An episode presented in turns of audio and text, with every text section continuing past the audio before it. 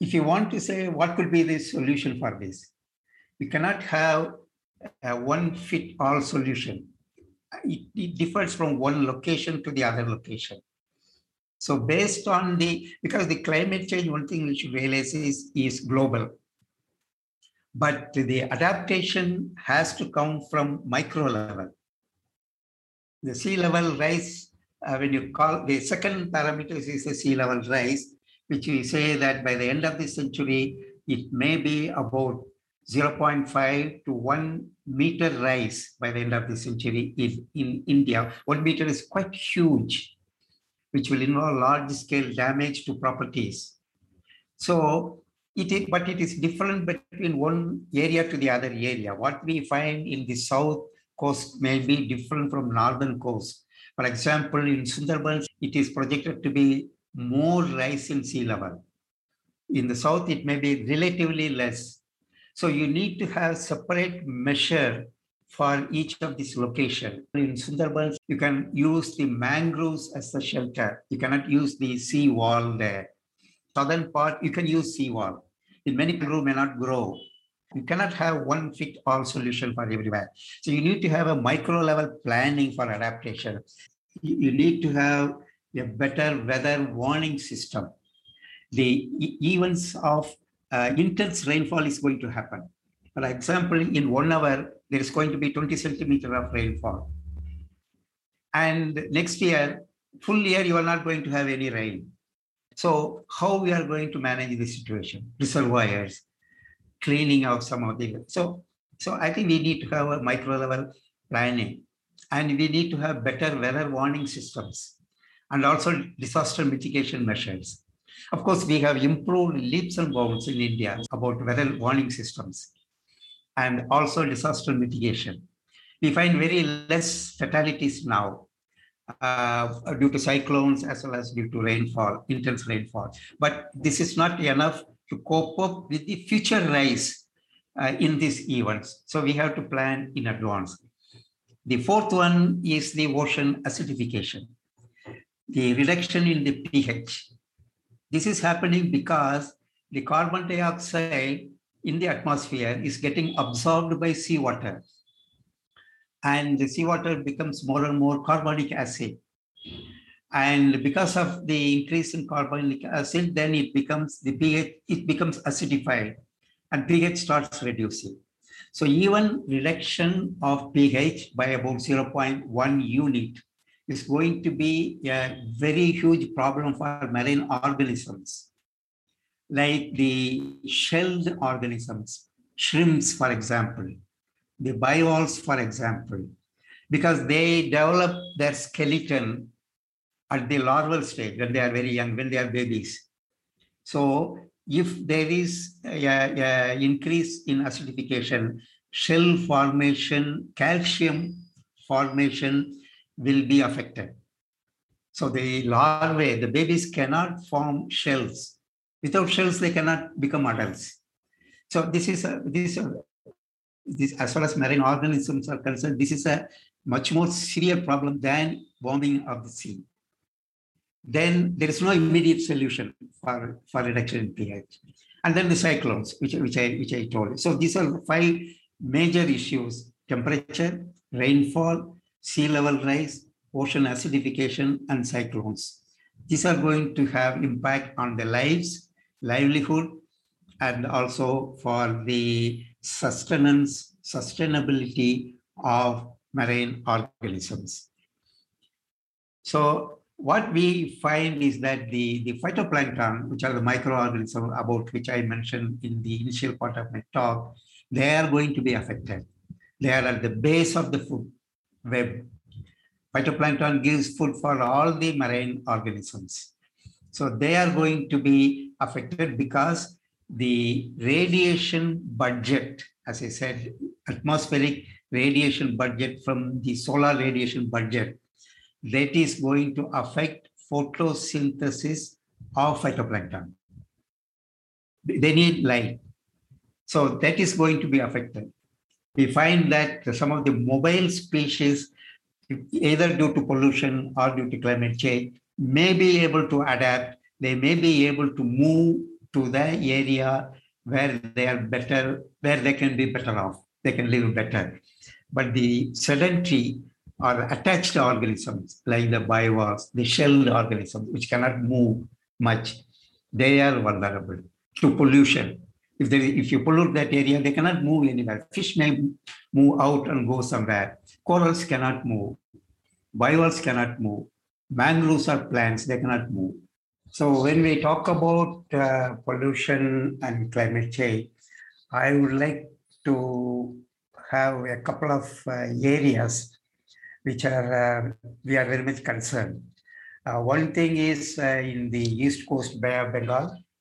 The other one is the Lakshadweep Islands on the western side of India, because uh, the rate of increase in seawater temperature and also the increasing intensity of cyclones, uh, it is more uh, along the Bay of Bengal. So what we find is that even the plastic pollution uh, relatively it is higher in the Bay of Bengal region. And uh, some of the, particularly the northern Bay of Bengal, where we have the, uh, the Sundarbans, uh, it is a problem of inundation due to sea level rise is very high. So we need to have a separate uh, planning process depending on the areas. Uh, you know, uh, Bay of Bengal uh, in, uh, area, including Andaman, Odisha, and West Bengal, and also Tamil Nadu. They are more prone to cyclones, and also uh, they, they, they, they, it is impacted more in fatalities also. So there is a definite planning that is required as far as the Bengal and bordering states are, are concerned. Coming to the Lakshadweep Island, uh, it is it's uh, different from the Indian mainland. It's a narrow strip of coral, 32 islands in the Arabian Sea, uh, of which 11 are inhabited. Uh, the people living there have different type of uh, culture but the sea is very rich in biodiversity. And fishing and coconut plantation is the main occupation of the islanders. The major threat to Lakshadweep Islands is sea level rise. Uh, it is very recently estimated that uh, the sea level rise is at the rate of about 0.6 to 0.9 millimeter every year. Uh, and it is likely to accelerate further in the years to come. And it would have increased by about uh, one meter by the end of uh, this century. Uh, the islands, the mean sea level of the islands uh, is about two to four meters from the sea level. Uh, but uh, one meter rise in the sea level will uh, have many islands, at least partly inundated by the end of the century. There is a greater danger of saltwater intrusion uh, into the uh, in, into the islands in the water table, and drinking water availability will be a major threat uh, to the to the islands. So it's going to be a lot of problem to the life and properties of the Lakshadweep Islands. Uh, the cyclones are also a major threat to Lakshadweep, as well as the seawater warming. Uh, it will reduce the coral coverage.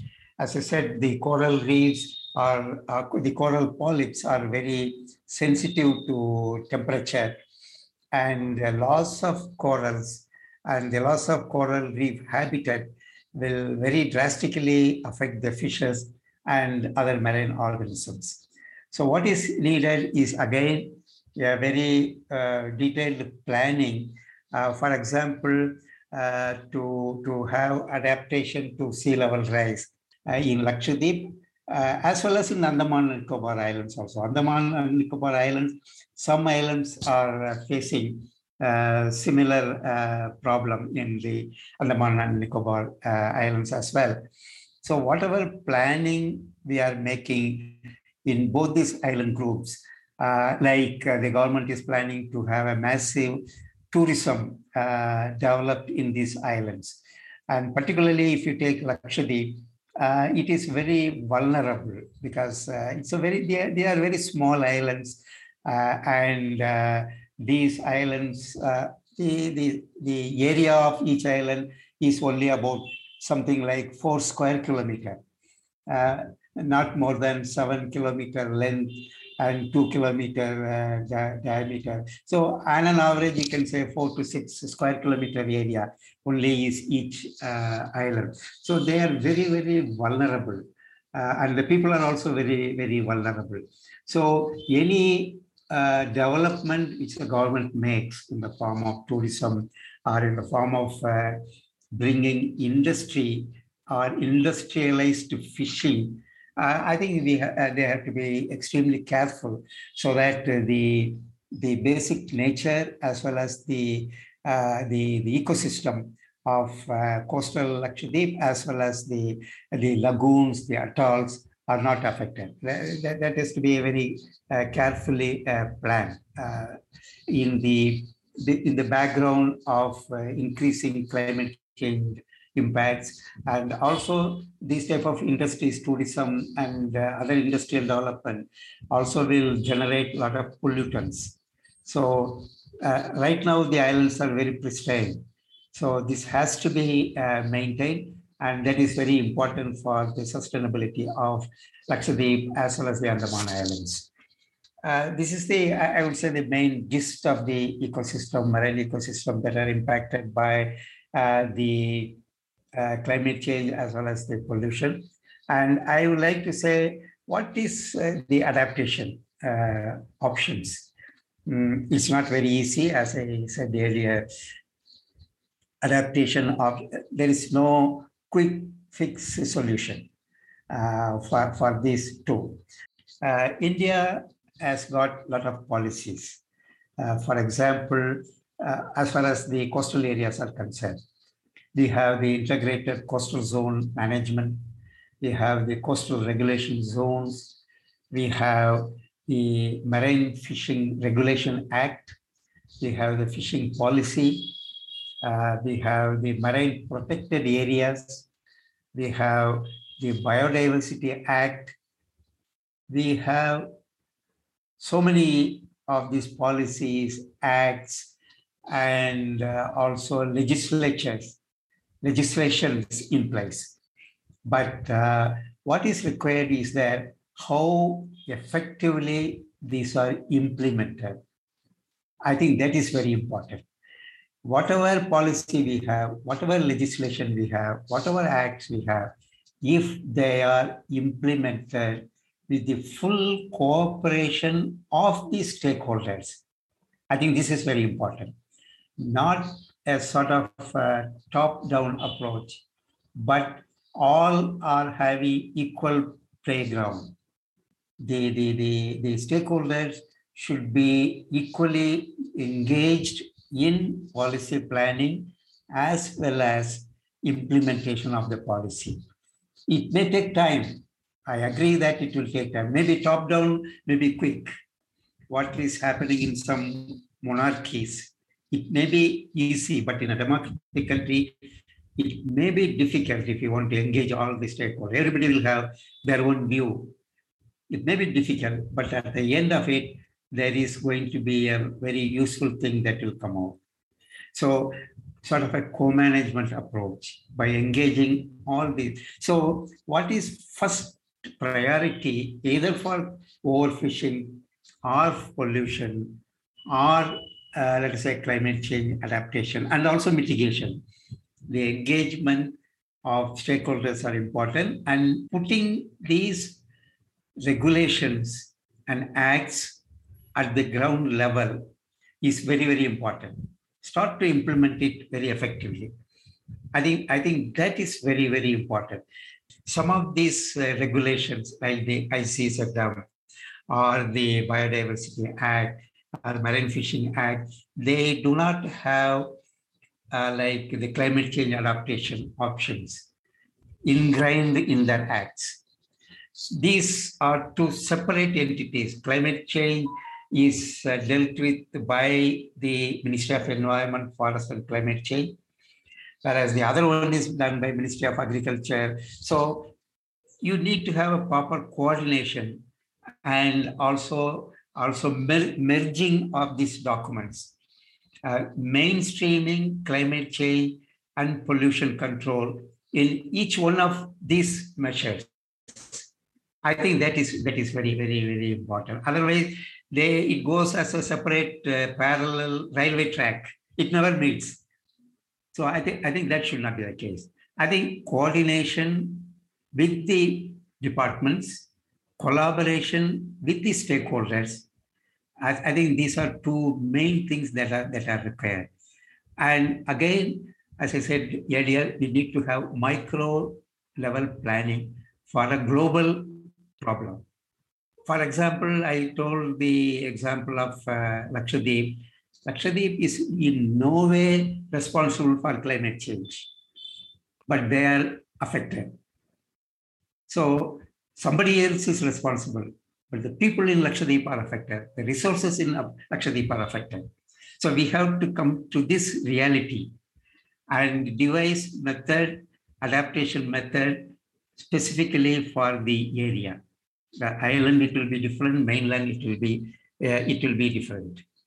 So it's not I was talking all catastrophe all the time, but I would like to end up with a positive note that by following issue-specific uh, measures, I think it is possible even now not only to arrest the declining trend of contribution of coastal and marine ecosystem services, but also ensure improved and greater contribution in future.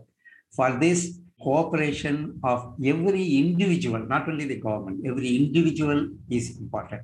I think we have to have a total revised perspective of our lifestyle. I think that is perspective means in earlier thousand years back, humans were not responsible for climate change. They were not uh, doing any plastic pollution, but they were living in caves. We cannot go back to caves and, and live now. So how we are going to overcome this problem? Doing making some sacrifices and make it to more environmental friendly. So every individual has a responsibility and a role in keeping the environment clean and green so that and make it sustainable so that our future generations will be able to sustain. We may not have major problem. Our grandchildren and great grandchildren are going to have serious problem and we have to hand over the earth at least at least in the present shape where we are now and not degrade it more and give it to the our great grandchildren. Thank you very much